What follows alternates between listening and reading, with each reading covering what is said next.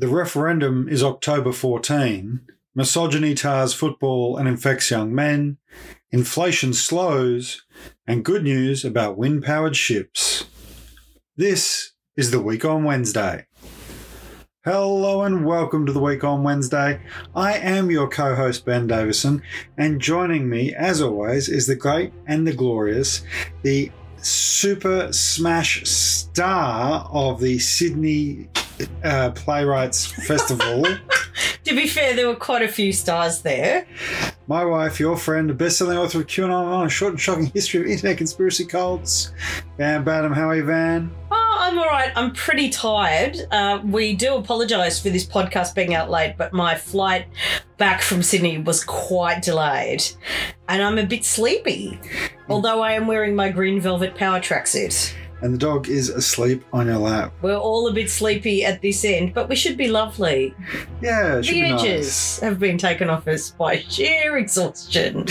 Indeed. Look, Van, it's been a big, big day in uh, Australian polit- political life. We are going to have a referendum on October fourteenth, the first referendum uh, of this millennia. Uh, and, of course, it is not without controversy. We, you and I, both publicly committed to voting yes. Uh, Albanese was in uh, uh, South Australia today. Where they already have a voice. Where they already have a voice. And, of course, you can hear us discuss with Kyam Maher, Minister for Aboriginal Affairs and Attorney General of South Australia, on an earlier episode. Uh, but, Van, I did have the good fortune of being able to watch the entire launch of the referendum. Uh, there were two welcomes to country from Uncle uh, Mugi Sumner uh, and from Jakira Telfer, a young Indigenous woman. Uh, one of the lines that uh, Jakira had was that uh, the meeting was taking place on the land of the red kangaroo, uh, and that kangaroos always go forwards, never backwards. This was a line that actually Albanese picked up later on in his speech. It's a pretty extraordinary thing that we're about to go through, isn't it? Oh, it is. And it's an incredible opportunity. Like, it's hard not to get emotional talking about The Voice because it represents a once-in-a-generation opportunity to go forward. And I think Albanese got the messaging very clear today about a decision to go forward. I don't think there's any Australian, I can't imagine the level of seclusion and willful denial you'd have you'd have to be in to insist that there's anything like equality between black and white Australia, because we know there isn't. And all of these years of closing the gap assessments and reports have shown us that health outcomes for Aboriginal and Torres Strait Islander Australians are not as good as outcomes for white Australians. Mm. We know that Aboriginal and Torres Strait Islander Australians have pay gaps. We know that they have community service gaps. We know that they're more likely to experience harassment by police, more likely to die in custody, more likely. And this is, I mean, it, this one statistic is so terrifying that more uh, First Nations men die than receive their superannuation payouts. Yeah, it's pretty, it's a pretty shocking, it's a pretty shocking uh, statistic. It's a pretty sh- shocking reality that that's the case. I mean, you, you say you'd have to be totally disconnected from reality to, to believe that there was uh, equality uh, for Aboriginal and Torres Strait Islanders. Yet the the No campaign has, of course, responded to the launch of the referendum date, October fourteenth, by the way. I'm not sure if I mentioned that already, but October fourteenth, uh, it'll be at all the polling places you would normally go. Uh, there'll be an opportunity for postal votes. There's some mechanical things there. You've got to write yes or no in the box. Um, But, of course, the No campaign, as we've talked about before on the show, has really tried to muddy the waters. And I have to say, Van, the, the response from Warren Mundine, who stood up with Michaelia Cash and Jacinta Price today, was just uh, – it was it was genuinely unhinged. I mean, this is on the back of the C PAC conference, uh, him standing up and and basically saying that the Yes campaign is racist, that Anthony Albanese is racist, uh, and that and that they were going to break the referendum uh, in order to stop division in the in the community. Yet, as Albo said in his speech, more than eighty percent of Aboriginal and Torres Strait Islander people want the voice. This and there was a democratic process that got us this far. You know, there was a convention, there was community consultation, there were representatives selected by communities that went to Uluru that formulated this statement. And of, what was it, two hundred ninety people who were present, only seven walked out, one of whom was Lidia Thorpe. Yeah. Uh, like, that's their resounding majorities. Let's remember, in this country, if you won fifty-eight percent of the vote in the Senate, you win every single senator. Like, democratic majorities are compelling, mm. and we have never seen anything like the support within the Aboriginal and Torres Strait Islander communities for the voice model. Well, Megan Davis made the point in, in the launch. She said that, and I quote, "We know that eighty percent of our people support the voice. We also know that those that don't get eighty percent of the media coverage." Um, this is Professor Doctor Megan Davis. Absolutely extraordinary Australian, yeah. Uh, you know, and quite frankly, I think uh, there has been a bit of a Uh, ebb and flow in terms of public polling. Uh, you and I have done some handing out, uh, and there was a surprisingly large number of people who hadn't really even engaged with the referendum. Today is obviously the starting gun. I think it was described by Albo that this process has been a marathon for our First Nations people uh, and for Indigenous uh, people, but that now is the sprint to October fourteenth, and it's up to all of us to make that sprint happen. Uh, I note too that the union movement has just swung into action. Uh, I don't know about you, Van, but I got a I got a phone call today, uh, tonight actually, just as we were waiting for your plane to arrive, uh, hooking me into a Tally Town Hall. I know thousands of people around the country uh, have been hooked into that. Um, Sally McManus, the leader of the trade union movement, Uh, has really connected this to the struggles of trade unionism as well. Uh, we know that, and this is what she says, we know that we get better outcomes in the workplace when bosses listen to workers, just as we know doctors get better outcomes when they listen to patients. It stands to reason then that policymakers listening to Aboriginal and Torres Strait Islander people's voice on issues that impact their lives will also lead to better outcomes. The union movement has listened to its membership, who are keen to walk with their Indigenous colleagues, and will be supporting members to campaign on this issue. Now, if you're not a union member and you feel strongly about this, you should join, because undoubtedly there might be some people who uh, who do see the No campaign and are drawn to that. So it's really important that, yes, people are in their union. You can go to australian unions dot org dot a u slash wow to join your union. You can also get involved in the campaign, yes twenty-three dot org dot a u. Uh, will get you, uh, and, and then you can follow the prompts from there. But, you know, this is really crossing party lines.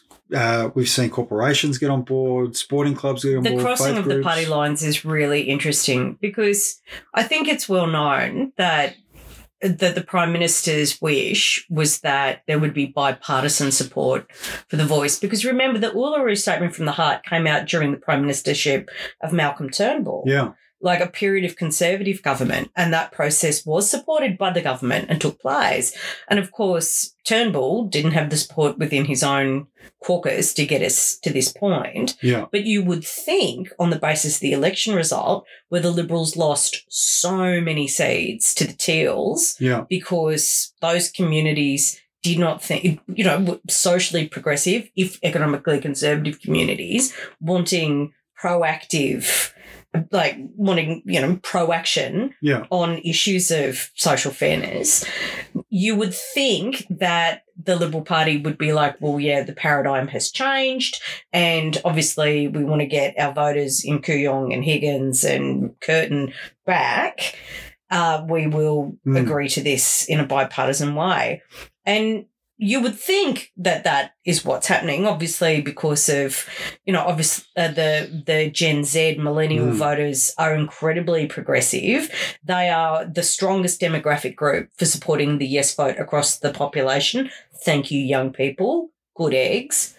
But the Liberal Party made a different decision, which I think was quite surprising to a lot of people, that Dutton was like, no, we'll be campaigning no and we'll be making Jacinta Price a spokesperson of our position, mm. and Warren Mundine, obviously failed Liberal candidate for Gilmore. Gilmore. And, oh, you know. I and Michaelia Cash. And Michaelia Cash. I mean.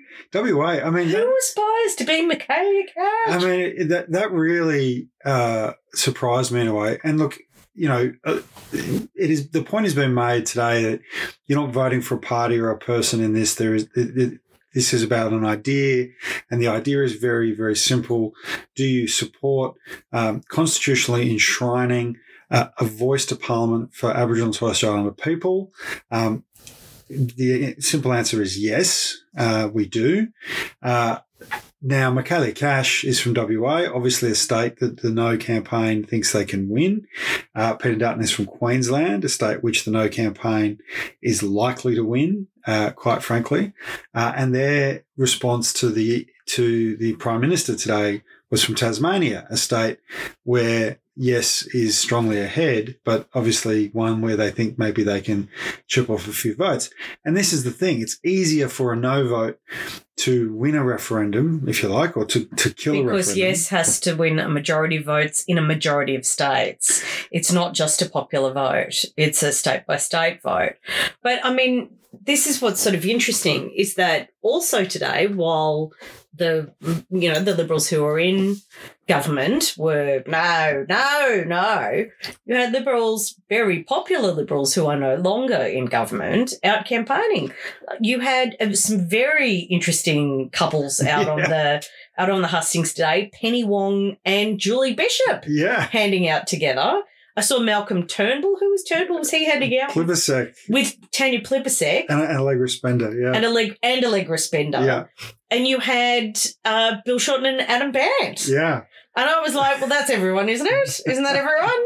Like anybody beyond probably that, you know, the positions represented by those individuals is a loon. So, and, and I mean, as I say, what do I say about the vote, darling? The worst people you know are voting no. Oh, yes. And it's very true. I mean, even, uh, you know, people like Julian Lesser, who, of course, was the Shadow Attorney General until Peter Dutton decided that the Liberals would be campaigning for no, uh, has come out and said, of course, he'll continue to support uh, the yes campaign. I think Bridget Archer has said likewise. I mean, I'm no great fan of Kate Carnell, former Liberal First Minister of the A C T, as you, you know. You really aren't. You are not. But she was in the audience. I saw the camera pan to her wearing a Liberals for Yes t-shirt. I mean, this this is an issue that should be above party politics. It and it, it boggles my mind because the the No campaign is seeming to run on this idea that the voice and that the referendum itself is divisive, uh, and that somehow or another it's it's racist. And it really does seem to be appealing to... To people who believe that racism against white people is a thing. That's yeah. really what that messaging is about. That's messaging for people who watch Sky After Dark and explore all kinds of fascinating quarters of the internet where they're told that the most marginalised group in all humanity are white Zimbabwean farmers and, you know, those poor white people being driven from theoretically their land in South Africa. I mean, these... It, it's very difficult, I think, for... any kind of mainstream person mm. to understand. And, you know, this is one of the things that happens in the United States with the Trumpists. Like, the messages seem extremely weird to us because we're not consuming news within the right-wing ecosystem where they genuinely believe that racism against white people is a thing. And, look, I think this is probably one of the reasons why the polling that came out today in South Australia showed that the yes vote is actually in a really strong position, uh, both in terms of how many people are saying yes versus how many people are saying no, including when you then include undecideds who are, who are given a forced choice. Uh, and we know when you give people a forced choice, they revert to a slightly more conservative position. That's a pretty standard polling understanding. But even then, you're talking about a fifty-two forty-eight in South Australia. And I think that that kind of as you say, that right-wing ecosystem messaging um, is starting to flounder a little bit in the broader conversation. Because while Warren Mundine uh, is obviously a, an Aboriginal man, uh, can stand up and say he has been the subject of racism, anyone who goes on any social media platform and says anything about the referendum, whether they're black, white, were born in Australia, born overseas, whether they're eighteen or eighty-four, if they suggest that the referendum should be a yes, or if they even suggest that it's something that should be discussed or debated, they get inundated with a torrent of abuse, often from what appear to be bot accounts, American accounts and Russian accounts. And and so this idea... I mean, I can, I can tell you that with some authority. So I think increasingly the idea that somehow or another Warren Mundine, who ran C PAC, which we discussed the other day...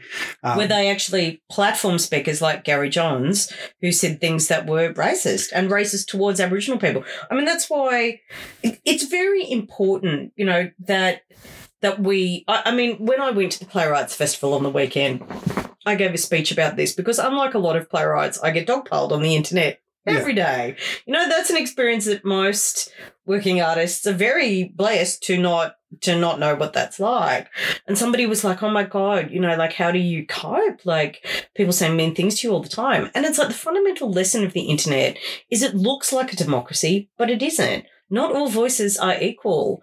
Jason Bunch of Numbers being extremely racist every five seconds is not actually a legitimate contributor to public debate. Mm. You know, some wackadoodle who believes whatever they see on Fox News and frames everything within some kind of stream of constant Judge Janine Pirro paranoia is not a person who's making an informed critique of political reality. And it is really, really important that people put Warren Mundine into that discourse. Like, it undoubtedly... Warren Mundine has been subjected to racism over the course of his life. Yeah. He is a black man in this country. We know that that racism exists. Yeah. But that doesn't exonerate him from being a nincompoop on his, like, yeah. in, in his own behaviour, yeah. saying things that are untrue, saying things that are fanciful, dare I suggest vainglorious, a bit narcissistic and completely, utterly wrong. Yeah. All of these are entirely fair things to say about Warren Mundine. I've been on panels with him where, frankly, I was sharing a desk but not reality, you know, and I can say that from personal experience. Yeah. And saying, oh, well, you know, he's got as much right to say what he likes, you know, within the boundaries of acceptable discourse in Australia mm. as anybody else, but he doesn't have a right to claim that he's speaking the truth. Because he's not. He's speaking baloney.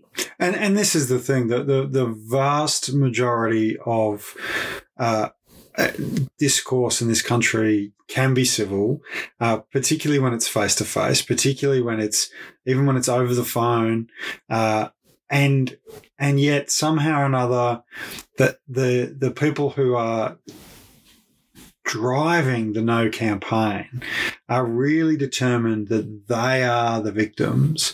Um, because it's not just Warren Mundine. You know, it, it's also people like Michaelia Cash and, and trying to play this idea out that somehow or another, you know, the, the voice will be, uh, it's back to, you know, the voice will steal your backyards. And I see it. I see it in the comments of the week on Wednesday, which, you know, we hide and block and, and, and we block and ban people because they're living in a different reality. Yeah, and because the, their views are not equal because they are not based in fact. And or they're just extremely racist and facts doesn't, don't even come into it because they're just spewing bile. And Peter Malinowskis at the launch made the point that, you know, if our... If our if our forebears could um, grant women the vote and the right to vote, uh, if we could acknowledge um, Aboriginal and Torres Strait Islander people uh, as no longer being fauna, uh, you know, if we could actually say that uh, Mabo and land rights were a real thing, then surely we can agree to have an advisory committee. Uh, and Albo made the point too, this is an advisory committee. So all of this noise that goes on. Flight paths. From the, yeah. They're going to change the flight paths. I've seen. I, I saw it on Sky. They're coming for the flight paths. Well, and it's been absolutely just ridiculous. Unhinged. Uh, I mean, some of the stuff I've seen on the internet, because obviously I keep my old QAnon mm. networks alive, and it's just wackadoo land. It is. It's wackadoo. And if you're consuming that, and, I mean, I want people to understand how these kind of disinformation distortion fe- fields work as well. Mm. So let's say you're from the demographic most likely to vote no, which is tragically the boomer d- demographic. I do not understand how people of the generation of Jimi Hendrix have decided in late life to become extremely racist. I don't know why that's happened. I'm really hoping that's not going to be a majority. Some of the data in says that it's kind of touch and go.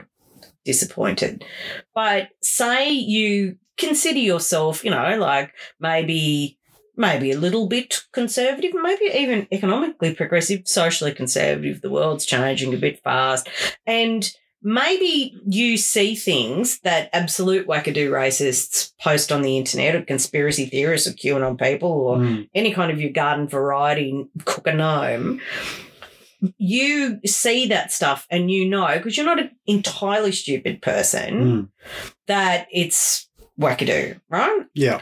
But the problem with the kind of extremist content you see on the internet is that content that you might see then on Sky or in a speech by Warren Mundine looks centrist by comparison. Yeah. Like the Overton window has blown out so completely around what the, the kind of discourses that people are exposed to, that somebody saying, for example, like literally Um, the voice to parliament is a new new world order. And I've seen stuff like yeah, that. Yeah, I've seen like, this as well, yeah. You know, it's a scheme by the New World Order and Agenda twenty-one from the U N yeah. to get the black helicopters in to steal farmers. And take control of our military. Yeah, take yeah, control yeah. of our military. Things and drive, that are just not real. Yeah, and drive farmers from our land so they can perpetuate the, the child sex ring run by the lizard people yeah. that will steal your children, okay?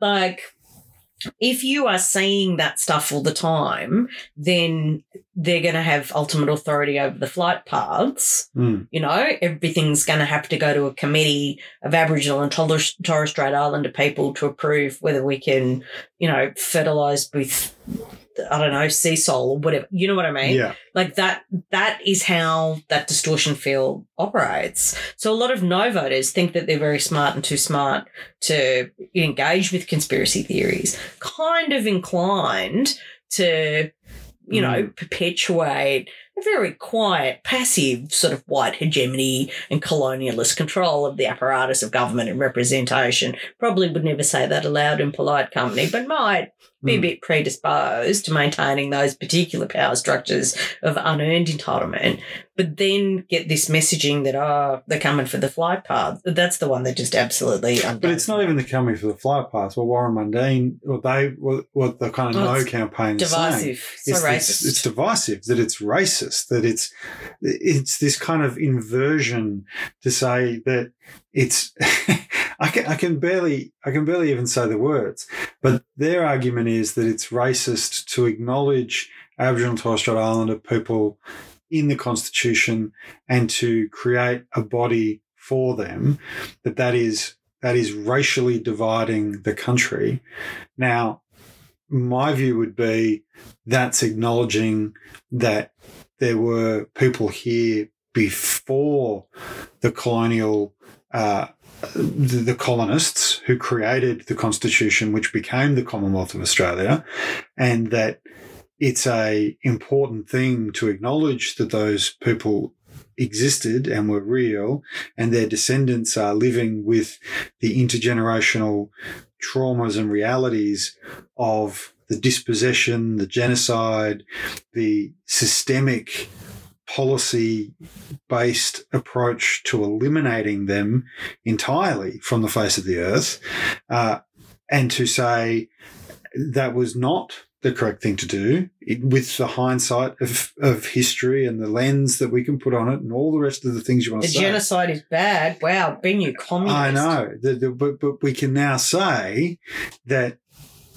the attempts to have a Uh, a reconciled Commonwealth of Australia are not working, and and the No campaign's response to that uh, it seems to be, well, we need to do an audit of how the money is spent. Um, and it's like, point to, if you can point to the corruption, then it gets stopped. That's the that's the country we live in. We now have an anti-corruption commission at a federal level. It's not a question of corruption. It's a question of efficacy. And one of the things The Voice will help us address is how effective the policies are. And yet... Some, by having the actual communities who they're for speak to them. Wow, crazy. Yeah. I mean, it's not... It's not a. It's not even a racial thing. It's a cultural thing. It's a. It's a. It's actually acknowledging that there were different cultures here before the Westminster-driven culture that now governs this country, and that we should acknowledge that and include that and find an accommodation for that within our system of government. And that we're entirely capable of doing it, because other countries that were in similar situations yeah. have been doing it for quite some time. Like Canada has not collapsed no. because it's recognised its Indigenous people. New Zealand is quite a prosperous place, having recognised its Indigenous people. I mean, and this is the examples that we keep... This what frustrates me is this insistence that Australia can only be one thing at a time. Yeah. And it's like, we're literally one of the most successful multicultural communities in the history of the world. Well, fundamentally, it's an Australian value to go along to get along. Yeah. You know, and that actually we're quite good at that. Our communities are very resilient. And this notion that you can't, that somehow, you know, I mean, I survived the Howard era barely. I mean, I did end up moving to another country for a while. Yeah. Because it, after seven years, it, it did get a bit yeah. much, but I came back. But this Howard era notion of the black armband view of history, that if you dared to acknowledge a genocide took place here and that mm. babies were stolen from their families, which is a pretty destructive mm. thing to do on, oh, absolutely every human level, mm. cultural, social, political, domestic, all of it, like that somehow you didn't love your country or you weren't Australian. It's like, do you know you can love something and be critical of it at the same time? In fact, anybody who's married would be able to tell you that you can love someone and be critical of them at the same time. Well, Van, you brought up John Howard, and it raises another uh, former Prime Minister, because there, there is a lot of misuse of the imagery and the words and video of Bob Hawke that's going on. And and I know I didn't put this in the brief, but you've raised uh, John Howard.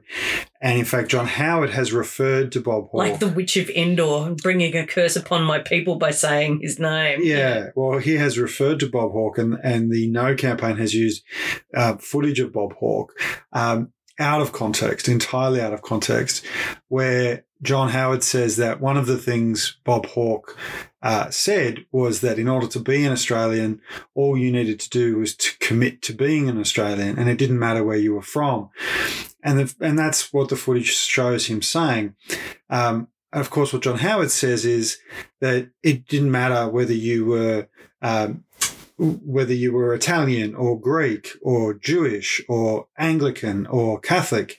Of course, doesn't mention any countries in Asia or Africa. Well, he, he did say in uh, nineteen ninety-five, John Howard quite famously did not want Asian migration to Australia because he believed it was divisive. So this this video clip... Might have been earlier than ninety-five, actually, but it was really famous at the time. Too divisive. This video clip clearly is an attempt to hijack the legacy of a great Labor leader.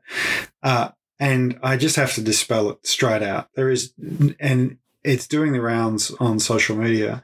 And if you see it, I can tell you from personal first-hand knowledge that Bob Hawke would absolutely be campaigning on The Voice if he was alive today. Oh, absolutely he would. And he... Because he expressed that, uh, that um he saw that as the failing, oh, and he spoke about this mm. later in life, that he saw his fa- his failing as Prime Minister was not closing the gap, was not finding the means by which he could deliver reconciliation to Aboriginal and Torres Strait Islander Australians. He spoke about that. And the context for the quotes that are being taken out of context is that Bob Hawke was talking about new migrants coming to Australia. In fact, Bob Hawke was talking about the very people that John Howard himself tried to keep out of Australia, people from China and Vietnam and parts of Asia that John Howard, as you say, called too divisive. This is the kind of inversion of reality that's going on in this referendum. And it's why it's so important that if you're listening to this podcast and you and if you've been a long-time listener, you'll know that we always encourage you to get involved in things, because these conversations are going to be happening. Some of them are going to be happening online, but we do need them to happen at the Bowls Club. At the Bowls Club. You know, and with the girls having coffee on a Saturday morning, and, you know, when you're walking out of your yoga class, and when you're standing with other commuters on the train station. Like, literally everywhere is where this conversation is taking place. There is nothing to be afraid of about the voice. It is a mechanism for going forward. You know, one of the reasons why I'm so committed to this campaign is, what do people think will happen if no prevails? Because I can tell you what will happen. The problem of, of a different, unequal experience between black and white Australia will perpetuate. Yeah. That's what will happen. Well, and the problems around health, around poor resource distribution, around mismanagement, around weight, all of those things that provoke the voice process, they're not going to go away if no goes through. Well, Albo said it. A vote for no is the road to nowhere. You know, no is the road to nowhere. Yes is the way forward. And it's really that simple. Like, there is no... The No campaign has no plan. Their their plan is to audit the way money is spent. That happens all the time. There is a continual and perpetual office of audit. Like it, it the, this is what eighty percent plus of Aboriginal and Torres Strait Islander people have said they want us to do. We we owe it to them to give it a shot. That's why we'll keep campaigning on it. Van, we need to move on because there's a couple more uh, topics we need to discuss. Just tell everyone how cute the dog is. He's so tired. He's just out of it. He's passed out on your lap. Um, a listener actually wrote to us, uh, and this is this is a, a topic that is difficult, but we I think is worth us discussing, particularly in the context of misinformation and disinformation. Uh, this listener wrote to us about his two young sons uh, who listened to Andrew Tate, and he they he tells us that they said to him that he's weird and sexist, but has some good points. Uh, this kind of and Andrew Tate, of course, is. Uh, I don't know if he's still awaiting trial in Romania. Yeah, yeah. He's a former Big Brother contestant. Yeah. And he's a, done a bit of kickboxing and, and he, makes YouTube videos soliciting boys basically to give him money to listen to his philosophy about how to treat women like garbage and get rich is basically – he's running your classic, um, you know, uh, self-improvement guru. Yeah. I can never motivational speaker. I can re- never remember what they're called. Self-help guru kind of Snake thing. Snake oil salesman. Yeah. I mean, he's a, he's he's a quack. He's a fraud. He's a mountebank. But, Van, this raised in, in my head when I was reading this email, um, and thank you for sending this across. And if you are a listener, you can send us emails. We don't get to all of them straight away, but we I do try and answer them uh, as quickly as we can. Um This raised in my mind the current situation with the president of the Spanish Football Association, uh, Rubiales. I think that's how you say his name. Rubiales, I think. Rubiales, um, who... We could both be wrong. Who, in front of a global television audience, non-consensually forced a kiss onto the number ten player for Spain, Hermoso, uh, and then... tried to say that it was consensual. She yeah, which put, is not what she said. No, she had to put out a statement saying it wasn't. Um, she then they, they he then used his position to try and uh, threaten her with legal cases. Uh, at a general meeting, a special general meeting, he basically started chanting, "I will not resign. I will not resign." Uh, His mother is on hunger strike. She's locked herself in a church apparently, and she's on hunger strike until people stop being mean to her boy. I mean, this is... And he did a press conference with his three daughters present going, how could I possibly be this awful person if my daughters love me? I mean, this is the... this is the kind of toxic masculinity that that is really... that feminists talk about and people go, oh, my God, feminists, they're so crazy. They're just making everything up. Yeah, it is. It's a real thing. And they're calling it Spain's Me Too moment. I mean, these women have just won the World Cup. Yeah. Right? This is the the biggest thing in the world's most popular game at the largest women's tournament ever. Yeah. The year that people stop seeing men's football and women's football as as superior and inferior, yeah. Right? We broke through the quality of women's football because it, money was invested in it, because players fought the hard fight, because players, like the Matildas, formed strong unions and took industrial action and were paid properly and, mm. you know, received the support at work to be professional footballers that they deserved on the basis of the quality of their labour and their professionalism. The game has changed. You know, it's amazing if you pay people properly in a professional sport, you reach professional standards. Incredible. And I think one of the one of the things that struck me comparing the situations around the kind of Andrew Tate, Andrew Tate is so hyper individualist. It's it's all, you know, it's all up to you. You can do anything. You just have to want it more. You know, there'll be women in your way who want to take from you. Mm. Women are bad. Well, not just women, but friends. Yeah. You know? Like, he's got all these weird quotes about, yeah, show me a man with a lot of friends and I'll show you a man who's not getting anywhere. And it's really sad, actually. I went, I went on a, I mean, I do try to avoid Andrew Tate yeah. as much as possible because, you know, part of me is sick and part of me is sad, but and a lot of me is very, very angry. Yeah. But he, he you know, sort of spits out this get rich quick garbage, you want to be like me and, you know, nobody's going to do anything for you. People stab you in the back. And he just comes across as a psychologically broken loser who's saying things to make himself feel better about his pathetic, loveless life. And, and I think if I was to uh, interpret that in terms of how you would then talk to people uh, who maybe are feeling a bit broken or feeling a bit isolated. And point to the president of the Spanish F A who thought he was entirely, you know, yeah. he thought he was entitled after these women had done the work to win the World Cup, had put in, I mean, one of them, um, the the striker who scored the winning goal, her father was dying, yeah. like under unbelievable pressure, found out after the game that her father had died, you know, and doing what the, living up to the pressure that we put on professional sports people mm. to be the most disciplined, the, you know, the mm. most, the best, the most skilled, all of those things. And one man in that situation thought that he could just override the consent of the number ten.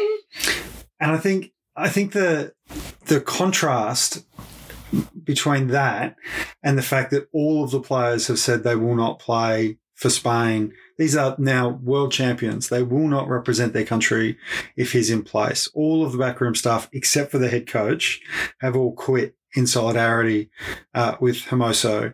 I mean, and football leagues throughout the world coming out. The Norwegian national teams yeah. came out th- today going, yep, this is totally unacceptable. He's got to resign. The, re- the regional presidents in Spain have come out, the deputy prime minister of Spain. I mean, what I would say is that the kind of toxic culture of take what you want, do what you want, be an individual.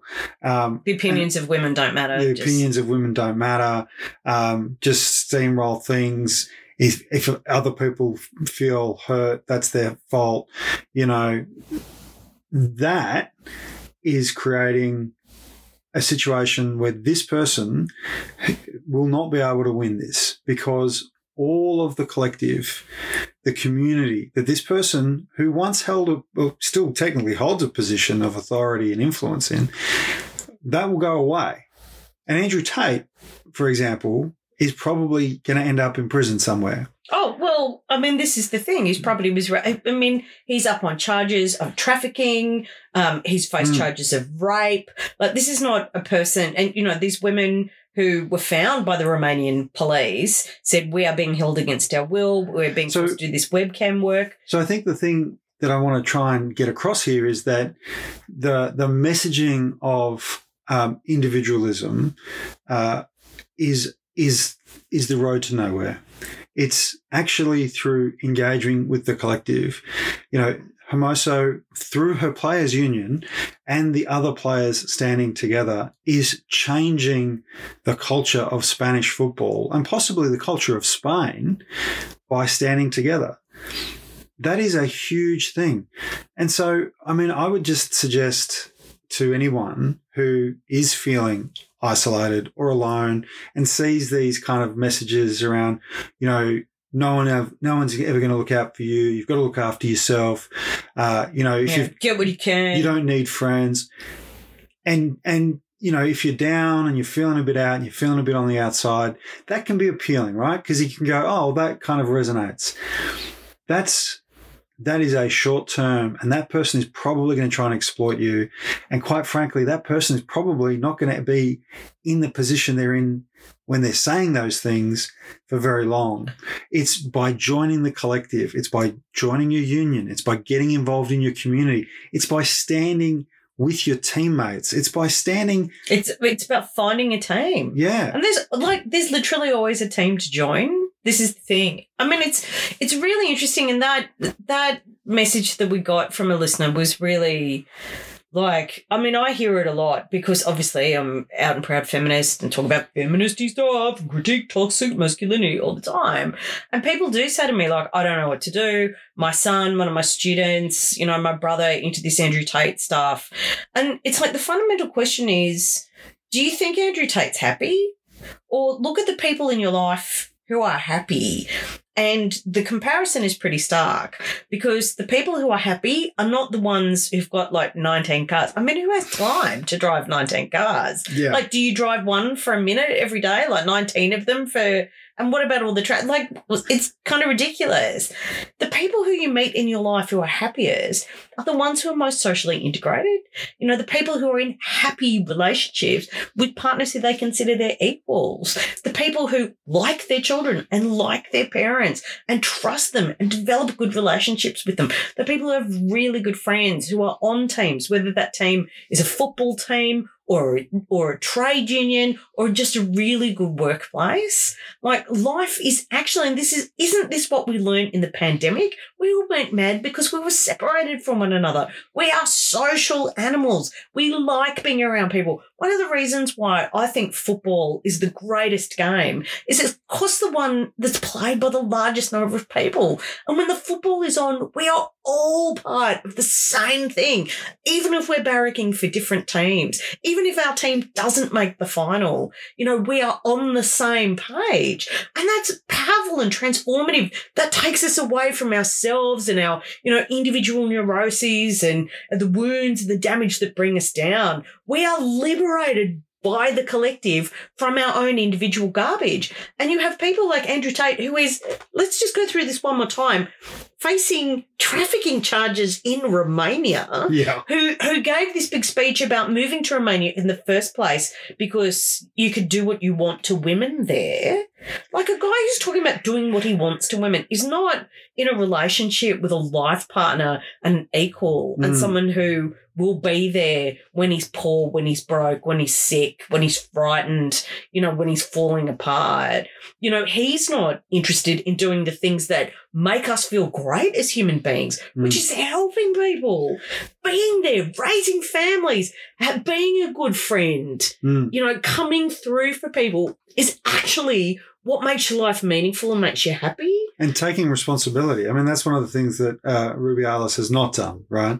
He's not taken responsibility uh, for his actions. What he did was wrong. What kind of adult man lets his mother go on hunger strike? Yeah, yeah. Like, if there's, oh, I love women. That's why I'm letting my mother lock herself in a church and starve. Yeah, yeah. It's, it, it. boggles the mind. And look, you know, this this will continue on because FIFA, as I understand it, has said that he cannot serve in that position.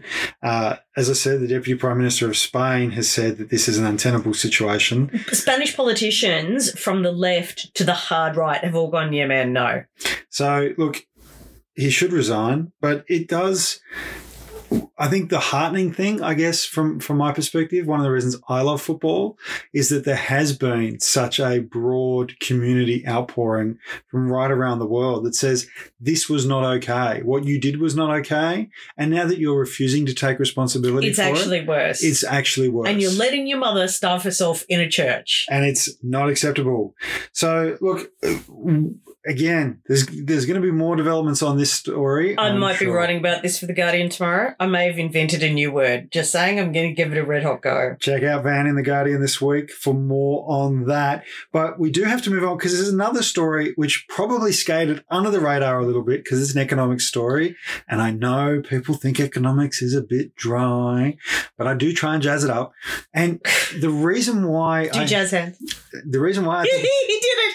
The reason why I think it's particularly important today is because historically we know that people who are feeling financially and economically comfortable are more likely to support policy propositions that do not directly impact them but may impact someone else. Are you talking about The Voice? I'm talking about The Voice. Are you saying that the fact that inflation is falling yes, may be encouraging Australians to be a little less fearful and therefore less susceptible to intensely negative messages? Because I may have mentioned on the show before from my experience in mm-hmm, media and mm-hmm, campaigning mm-hmm. that people respond to advertising when they're most, when they're angry and they're frightened. Exactly right. Which is why, by the way, why News Limited employ all of those rage-baiting columnists, because they make their readers feel angry and frightened. So, the well, this is not the good news. We'll get to the good news in a moment. But some good news on this front is that inflation has dropped to its lowest level in seventeen months. Now, this means it's dropped to four point nine percent. It peaked at eight point four percent around December. You might remember around December, January, February was when the polling for The Voice started to drop, started to drop quite badly as the cost of living increased and people's concern naturally turned to how they were going to pay the bills. The good news is that in July, inflation was five point two. In August, uh, Sorry, in June, uh, it was uh, five point two. Uh, so it's gone down. It's continuing to drop. Uh, this is this is really, really good news. And it's not just good news in terms of The Voice. One of the other things it does is we've talked on this show before about how the R B A and the high priests who magic up uh, the various minutes to justify why they've decided to smash households and small businesses with increased interest costs, do so on the basis of this idea that you've got to have a pool of unemployed workers in order to have low inflation. Karl Marx called it the reserve army of labour. This concept... Like they've been doing this for a while. Yeah. Guys. This is their thing. Yeah. This concept... is being debunked because... By in, reality. By reality. By reality. In the United States, the inflation has dropped even further than it has here. Unemployment... Bidenomics, baby! Unemployment continues to be low. Wage growth is now uh, matching or going slightly past C P I. We're not having the kind of economic reality that the economic um, mystics uh, would have us believe should be occurring, because it's just not real. So even though Deloitte put out a report today saying that they expect unemployment to rise, the R B A said that they'd expected unemployment to rise significantly before we got even down this far to four point nine percent inflation. That hasn't occurred. We've gone from three point five percent unemployed to three point seven percent. Now, I want to be really clear about this. The outlook is that unemployment will go up because it takes twelve to eighteen months for interest rate rises to really flow through the economy. And we had a record number of interest rate rises over the last twelve to eighteen months. But we should also just acknowledge that the old orthodoxy of the way monetary theorism works, Friedmanite ideology, uh, the suppression of workers in order to keep wages low through the fear of unemployment. And making unemployment punitive to frighten work- workers out of making wage claims. All of these all of these theories, the Phillips curve, if you don't know what that is, don't bother looking it up because it, it's wrong. Because it's wrong. The reality. You used to learn it, you know, in the first five minutes of an economics degree, the Phillips curve. Like, this is the thing. We've been swallowing these orthodoxies that that were not that were based on supposition. I mean, anyone can draw a graph, but if your data's not right, it's not true. And we are living in the reality of data that we now have. We can now monitor transactions, and we have never had so much good information. Mm. And these suppositions where you used to sort of, you know, if, if you don't like these facts, I've got other ones, it's all going out the window. It is. Neoliberalism is a lie. Neoliberalism is a lie, has been a lie, continues to be a lie. And I think increasingly we're going to see, hopefully over the next six weeks, inflation continue to come down. Uh, even even people like uh, Ernst and Young, or E Y as they call themselves now, are saying that, Uh, that's what they call. Oh my god! I know they call themselves E Y. Yeah, yeah. Hey, you know they're they're now saying. I'm really tired, everyone. they're they're now saying. I'm really tired. That interest rate increases, further interest rate increases, seem unlikely or unnecessary, and in fact that there may actually come a point where the interest rates that we have now will have to come down because perhaps. Uh, smashing households uh, for things that were generally about global supply chains, a war in Ukraine. You know, most of Australia's pine for building came from Ukraine uh, prior to the war. Uh, the, and the fact that we don't have necessarily the skills mix that we need uh, f- to meet demands in services, that these things are not just uh, about household demand. They are, in fact, deeper systemic problems, not just in our economy, but in Western economies in general. And in fact, dealing with them as Biden is in the U S through targeted interventions in the economy, uh, through training, through getting more people into renewable uh, industries, through shortening supply chains. He's lowering the cost of medication. That was a big announcement in the United States today. ten of the biggest medications. Mm, mm. Um, he's uh, negotiating on price with the companies directly. And that, of course, changes productivity because if you need pills in order to function, yeah. to be a productive member of society, your economic capacity is reduced by the obligation for you to pay, you know, these ridiculous commercial rates for them. So the kind of what Bidenomics is, is this just targeted relief in sectors of the economy that benefit the median worker and the median household. Yeah, and look, that's the that's the approach, quite frankly, that Labor has been taking federally here too, and I think we're going to start to see that pay off. I mean, Biden is in what the, is about to start the final twelve months of his first term in office, uh, and it takes a time. It takes time for these things to actually work. It takes time for policies to flow through. Uh, but we're seeing them happen. Uh, you know, there's going to be more announcements about workplace policy. We know that's coming. I think uh, Tony Burke is giving a big speech this week. You know, we can expect to see more on this. And I think the really good news, and we have to wrestle with the media on it, quite frankly, Van. We have to wrestle with the media on it because the media narrative is still stuck in the past. There's still people going, oh, the rate rises have worked, but they may have gone too far. But we won't know that for a while. We can see what's happening in the economy. The issues are around supply. Even on the services side, it's the skills mix. That's why Brendan O'Connor's work in the skills portfolio is so important. That's why Jason Clare's work in education is so important. We have to be planning for the future all the time.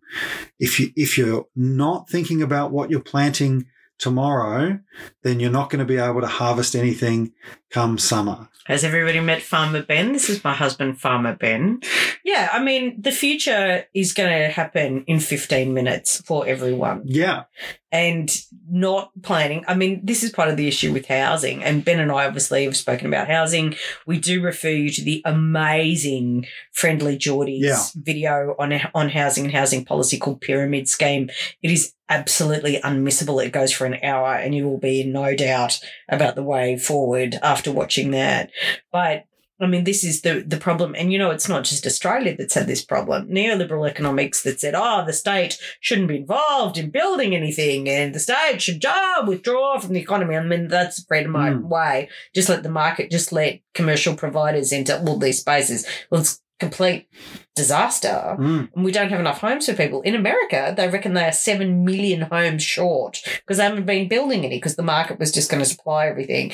There was a really good piece that I shared on my Twitter today about housing policy and about how actually restricting the build of new homes, like if you stop governments from building homes, I say this to Greens and Green mm. voters, because you are stopping the government from building homes, you're actually increasing the power of landlords. Yeah. Because landlords can raise prices because there are not homes for people to move into. And so, like, it becomes participation becomes based on capacity to pay. You are helping the system that you claim that you are opposed to by your refusal to support a government that wants to build homes. Can we just can we just really get very, very basic? The idea that of free market economics, its fundamental premise is that all transactions between people are the same as the transactions that you undertake at a farmer's market on a Sunday. That's their basic premise. That is a nonsense. It doesn't take into account power dynamics. It doesn't take into account different starting uh, levels in terms of socioeconomic uh, position. Or geography. Or geography or, or access to resources. Or the limits of the environment. It, yeah. takes, into, it does, takes nothing else into account, and it assumes that everything is equal and that your, the conversation that we can have with our good friends at Bellsprout Bakery about the price of a baguette on a, at a Sunday market is the same as that that somebody who's just rocked up to a hospital and needs emergency surgery can have with their surgeon. That's not the same interaction. Yeah, if you're bleeding to death, it's probably not a great time to negotiate on price, but neoliberal economics, like the Friedmanite worldview, I mean, I, I think I've I've mm. written about this. I don't know mm. if I've spoken about this on the show, probably. They were opposed to the concept of medical licensing because they were, as far as they were concerned, you know, like doctors provided services in a competitive capitalist market. And if a doctor just like killed people through negligence, then people would just stop going. They'd take their business somewhere else. And it's like, if you see the world that way, quite frankly, you are bananas. Well, you are bonkers. You shouldn't be writing books. You should be sitting in a small room with a professional talking to you about what made you like this. It's also very childish. Like, this is one of the problems that I have with this view, is it's very childish. There's a lot, as you said, there's lots of data. There's lots of information that we have access to now. An economy is not a living thing. It's actually the accumulation of millions and millions of transactions between millions and millions of different parties, some of whom are people like you and me, some of whom are massive corporations like B H P and Santos. Or nation states. And some of them are nation states. And supranation states. And, and the idea that all of those things are done equally in the same context as something that happens on a Sunday in a church car park is ridiculous and childish, and it actually is insulting to the intelligence of ordinary people.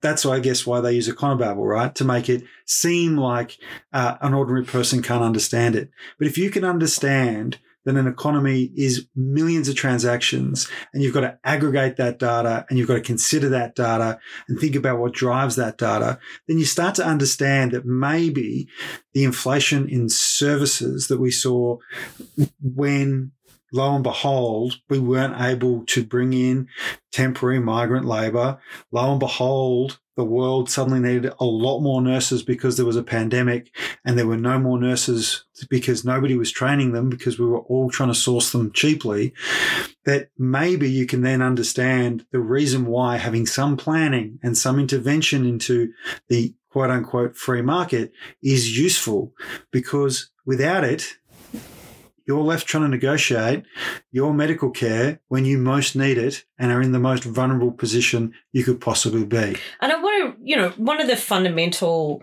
fallacies of neoliberal economics as well, there's a school of thought called public choice theory, you know, that if you just, you that your job is to create the conditions for people to make just superb market decisions in their own interest, that everybody mm. will make a rational commercial decision. And it's like, so can you, can somebody please explain what is rational commercial about the invasion of Ukraine? Like, somebody was making this point today that it's just like total madness. Mm. Like, why would Russia doctrine by Ukraine. And, of course, of discourses of nationalism and Ruski mm-hmm. Mir and the rest of it. But somebody was saying, so what if the Russians win? You know, like, unfortunately, that's looking unlikely. But it's the cost of occupation as well. Like, the mm. entire population of Ukraine despise them. Is how is that going to be, you know, functioning and productive? But even to bring it back to a more local level, we know, because study after study shows us that there is no, on average, no educational benefit to sending your children to private school as opposed to sending your children to public school. Absolutely not. So the rational decision is almost always to send your child to a public school. But we know that people don't make that decision. And there's a lot of reasons why they don't. Most of them are rationalizations as after to, the fact. As to why their child needs a private school, as to why the public school can't meet their need, whatever it might be. But we know that if you just looked at the data, as the Freemanites would say we should, then you would choose to go with the public school. It's cheaper. The outcome is the same. On average, you would be better off. But people don't make that choice because that's not how human beings operate. We don't always operate from a rational base. We don't always look at the aggregated data and make a decision based on that. Yeah, they'll welcome us in the streets in Kyiv. They'll totally welcome us. Yeah, you get three days tops, this invasion, and it'll be great. Russia will be bigger. We'll have all of those wheat fields and all of that pine. Yeah. I mean, it'll be great, right? Won't that be great, Yevgeny? Well, look, we should end the show with some good news. Um, oh, given that, that we Ukrainians got into- are winning. That makes me very happy. But um, I couldn't find a story about solar boats, which I know is your preferred form of shipping, but I was able to find a story about wind-powered shipping, Van. Yes, I, I was very happy you found, because Ben has listened to me rattle on about solar boat technology rather more than any loving partner really should have to. It's one of my favourite so this, sort of sources of innovation. So the wind is great, and retrofitting wind. Yeah, so this idea is that basically these are large uh, wing sails. Wing sails. Uh, they're around one hundred, one hundred feet, thirty-seven metres in height. They're added to the deck of commercial vehicles. Uh, they're expected to generate fuel savings up to thirty percent on new vessels. Could be even higher uh, in combination with alternative fuels. Uh, This is being co-funded by the European Union. There's a retrofit solution. Uh, it semi-decarbonises the existing vessels. Over half the world's merchant shipping vessels are over nine years old. Like, I, I find that remarkable. Uh, and so we have to have a system for extensive uh, retrofitting. And the International Maritime Organization wants to reduce Uh, carbon emissions from shipping, which, of course, is mostly done with diesel when it comes to large-scale shipping. I know all about this, Ben, because of the solar boats. So they want to reduce it by seventy percent by twenty fifty. So this is a this is one way to do it. And they say that uh, the company who's making the wind wings, as they're called, oh, I find that difficult to say. I don't know why I find that so Wind difficult. wings? Wind wings. Because you didn't go to drama school. Yeah. Wind wings. Yeah. They say it can save one point five tonnes of fuel per wind wing per day. Oh, and it's really, this is where the change is. And I want to do a shout out to my comrade in solar boating, the and who's also a great fan of dirigibles, which are, of course, airships, which I obviously support as well, is your friend and mine, Terry Butler. Yeah. Uh, because Terry Butler is doing heaps of work in the space around looking at, in her post-parliamentary career, mm. she's just been appointed to a new authority that's looking at um, how, how to uh, reduce emissions in aerofuel. And And when I was really flying the solar boat flag, uh, she was giving speeches about it in Parliament as well. And I'm just really glad that in her post-parliamentary career, she's continuing the work that she's doing in this area. Wind wings are great. Retrofitting is great. Shipping is an, is absolutely crucial to the fight to bring down carbon emissions. And the idea that these things are happening and being invested in is fantastic. Absolutely. Speaking of fantastic, Van, our supporters, our fantastic supporters who have pushed us well above uh, a million downloads, uh, who contact us, who send us messages. Uh, obviously, one of our support, one of our uh, listeners contacted us uh, and has helped us with a story today. Uh, we often get stories from our supporters.